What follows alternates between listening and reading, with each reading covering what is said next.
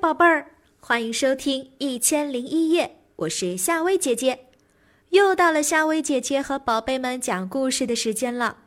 如果想听到夏薇姐姐更多的睡前故事，宝贝们可以搜索关注夏薇姐姐的睡前故事。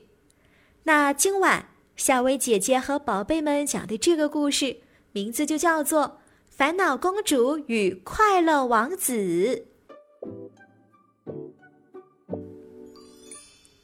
很久很久以前，在一个国家里，有一个小公主。她从生下来起就一直不开心。她总是说：“我怎么这么多烦恼啊？”可当人们问她有什么烦恼时，她却说不上来。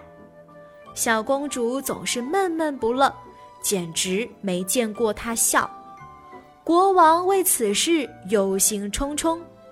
他询问了国家里许多有智慧的人，都无法让公主变得开心。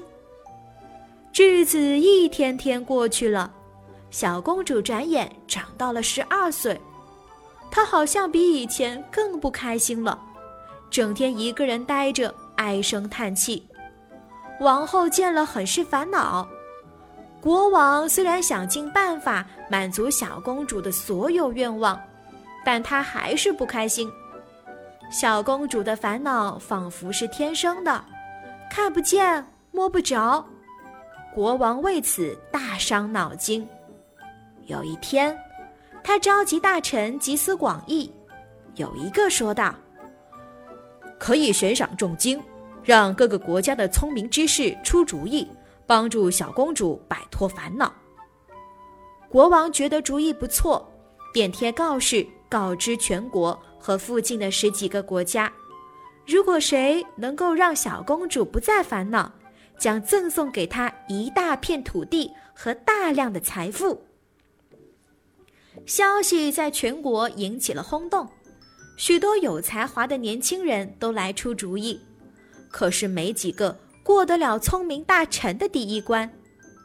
小公主穿着华丽的衣服，一个人待在美丽的苹果树下发呆。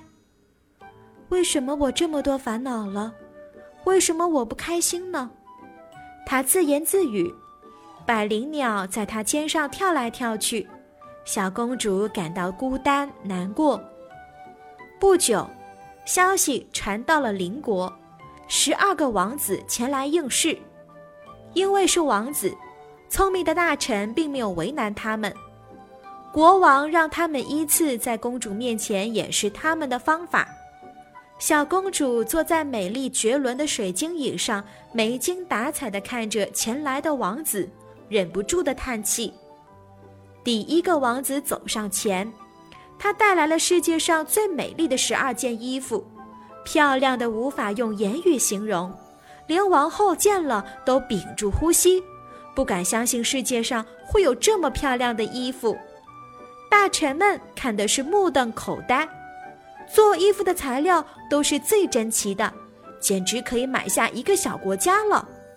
国王赞叹不已，士兵们伸长了脖子，可小公主只看了一眼便转过头去，好像当衣服不存在似的。小王子失败了，他退下场去，怎么也想不通，为何王国里最好的裁缝做的衣服，公主会不喜欢。第二个王子带来了一个木笛，他吹起来，笛声美妙至极。只见上千万只百灵鸟从各个国家飞过来，接着飞来了彩色的蝴蝶，所有人惊呆了，忍不住去擦自己的眼睛。可是小公主仍不为所动，她叹口气，好像更加不开心了。接着。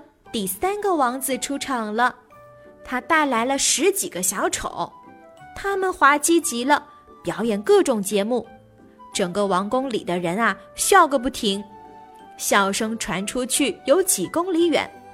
可是小公主脸上表情一点变化都没有，她安静地坐着，美丽优雅地坐着，好像整个世界与她一点关系都没有。国王感到失望，望着可爱的女儿，心里开始叹气了。一天很快过去了，前来的十一个王子都失败了，国王感到无比失望。小公主仍旧一副充满烦恼的样子，好像有无尽的心事无法对别人宣泄。消息很快全国都知道了，人们开始担心起小公主来。聪明的大臣默默不语，一点儿也不着急。国王感到没有一点希望了。这时候，大臣说道：“还有一个王子，不妨让他试试。”国王点点头，也没多问。小王子很快来了，他和公主长得一般高，脸上是无尽的笑容，那种笑容温暖亲切，仿佛能够驱走冬天一般。人们只看了一眼便喜欢上了它。